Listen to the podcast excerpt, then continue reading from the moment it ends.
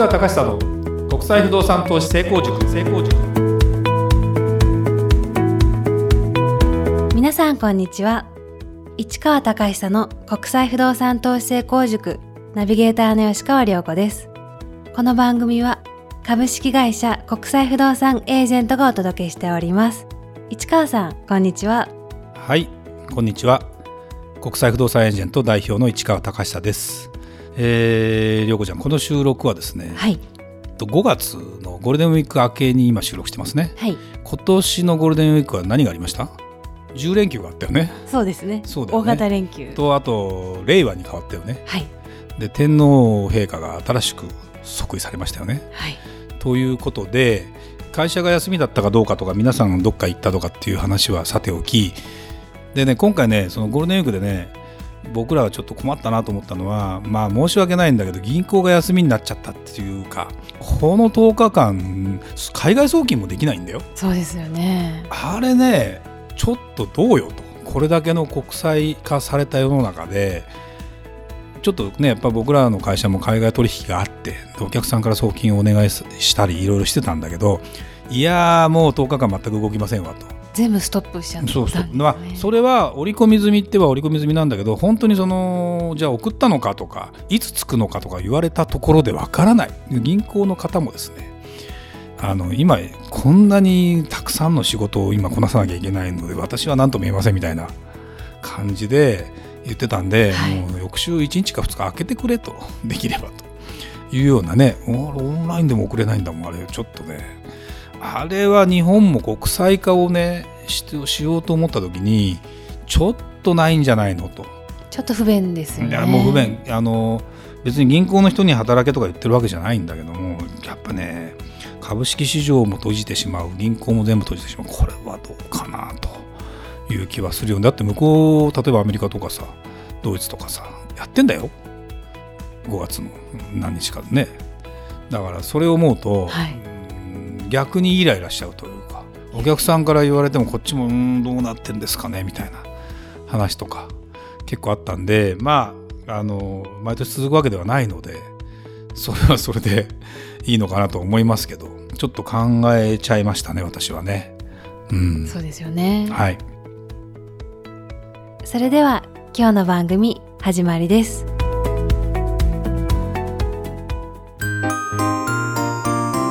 Q&A コーナー。それではリスナー様からの質問に答えるコーナーです。早速今日の質問をご紹介いたします。シリコンバレーの不動産について教えてくださいという質問です。Google、Apple、Facebook などの創業の地カリフォルニア州シリコンバレーの現在の不動産の事情について教えてくださいとのことです。はい、えー私ですね行ってきましてこのシリコンバレー。はい。シリコンバレーカリフォルニア州だから、えーアメリカの西海岸ですよね、まあ、行ったことはないと思いますけど横ちゃんはね。はい。で私ずっと行きたいなと思っててなかなか行く機会がなくて場所はどこにあるかってサンフランシスコの近くです。サンフランシスコ自体はシリコンバレーエリアとは呼ばれてなくて、えーどちらかというとサンフランシスコからやや内陸に入ったベイエリアの南部に位置するところですね。ここをシリコンバレーというふうに言ってます。まあ代表的な都市はサンノゼという大きな都市があるんですけども実際はサンノゼというよりもサンフランシスコサンノゼの間にいろんな企業がの本社創業の地というふうになってましてですね。例えばサンフランシスコってなんとなく聞いたことあるよねはい。サンフランシスコをに創業したサンフランシスコで創業した会社っていうのは Airbnb とか Uber とか Twitter とか Dropbox とか知ってるでしょ？もう今ねもう西海岸だらけよすごいですね。本当シアトルとか行くとねもうシアトルはシアトルでもうえあのえいろんな、ね、あの会社もやってたりするけどであとシリコンバレーと呼ばれるエリアは先ほど言ったように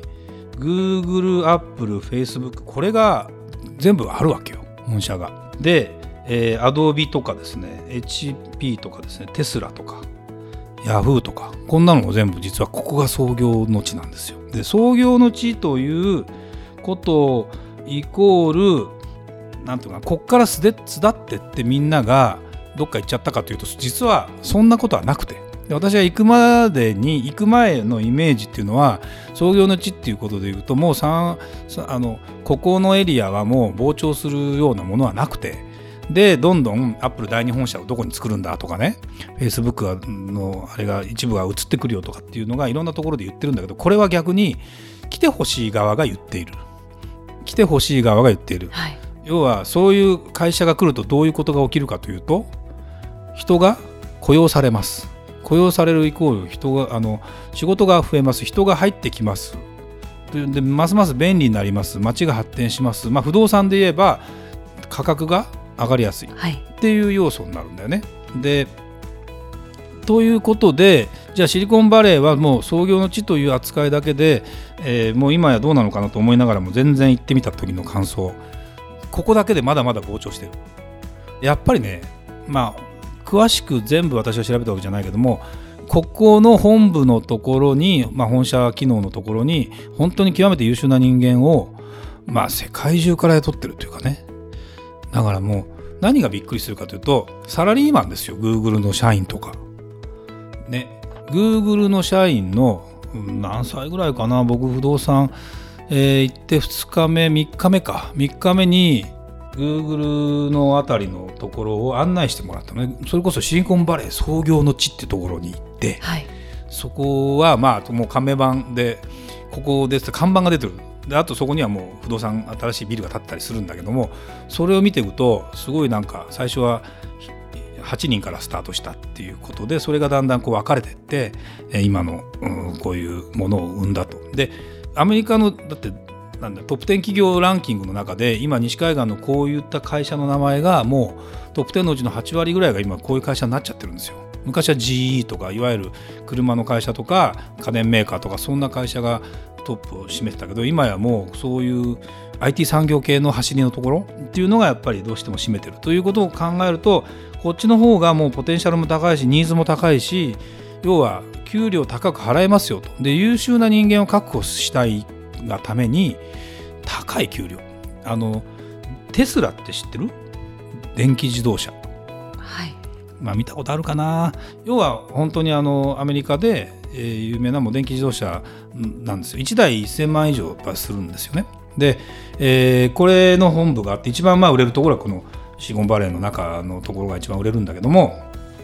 このねテスラを40歳ぐらいの夫婦が、えー、いて旦那さんと奥さん一人ずつ車同じテスラ乗ってたね。えー、そうなんですね。そうそれで私はもう失礼ながら奥さんが公認会計士かなんかやっててでこの方はグーグルで仕事してるわけじゃないんだけども旦那さんはグーグルで、えーまあ、エンジニアみたいな仕事をしてるアメリカ人ですよ。で日本人の奥さんですよで案内してもらいました。で、それとなく年収を聞いてみました。ご主人の年収いくらぐらいですかと、まあ、ストックオプションとか含めて考えたら年収4000万ぐらいじゃないかなみたいな。4000万、ね、っていうで夫婦合わせたら多分もっと言ってるのかもしれない。っていう人たちがまあこういう言い方なんだけどゴロゴロいる。ゴロゴロいる。でゴロゴロいるイコールどうなるかというと不動産があの値段が上がっても進める。でもいろんな意味でなんだろうな。そういう人たちはアメリカの場合特にその学がいいところとかあと治安がいいところに住みたがる。そうするとそこの不動産が高くなる。だからまあロサンゼルスでサンフランシスコはまたちょっと特殊でもう狭いんですよエリアが。でものすごく値段が高いんですよ。あのアメリカ一番ですから今。そうなんですね。そうよ。サンフランシスコ街中がマンハッタンより高いんだよ。実はでもいろんなデータを調べていくと僕のあのお付き合いしてる不動産のそのマーケティング住なんていうのかな住宅関係のあの市場調査をやる会社がアメリカの市場調査をやってエリアナンバーワンはアメリカの中でどこのエリアが一番有望ですか、ね、あので調べたらまあ多少1番と2番とか拮抗してるんだけど1位はサンフランシスコエリアですからね。でここにまあシリコンバレーもまあエリアということでは大体入ってきたりするのでやっぱりねここを押さえとかなきゃいけないだろうと思って見に行きましたと。だから普通の戸建てが2億ですよ。2億。2億2億。で2億はじゃあどういう人が買うのって言うと年収4000万の人だったら年収の5倍だから買える。ね。すごい世界ですね、すごいすごいすごい世界。でじゃあ昔はいくらだったら1億してない。要はねアップルの本社というのがサンノゼの近くのクパチーノという小さな町にあるんですよ。でここのホテルに泊まったんだけどまあ高いホテル。一泊いくらするんだ？3万ぐらいしたかな。そんなす普るんです通のホテルねよ。えーっていうか、ね、平日の方が高いんだよね。なんでかっていうと出張が結構来てたりして。でもともとこのエリアは何だったかというとあのサンノゼ郊外の果樹園だったのよ、まあ、だからアップって名前つけたかどうか知りませんけどそんなような果樹園だったところをこう開拓してって作ったのでものすごく安かったんですよ。だけどそこはあの昔から人が住んでたわけじゃないので整備もしやすいし一気に年収の高い人が住むからあの学区レベルも高いし街並みも綺麗にできるしやっぱりなんだろうな市が裕福なんだね。パチーノ市が。だって税金ものすごく納めてくれるから。だからねものすごくやっぱ不動産が上がる要素はいっぱいあってっていうのが隣に行くと、えー、Facebook の街がある。隣に行くと Google の街がある。で Google の街っていうのが、えーまた新しく今度三ノ瀬を再開発するのに今度 Google ってところがやっぱり交通面で電車が来るのでそこは。だから非常にあのそこを使いやすいなということなんかを考えてまたどんどん発展しようとしてて今2億円ぐらいするんだけどもものすごくねあの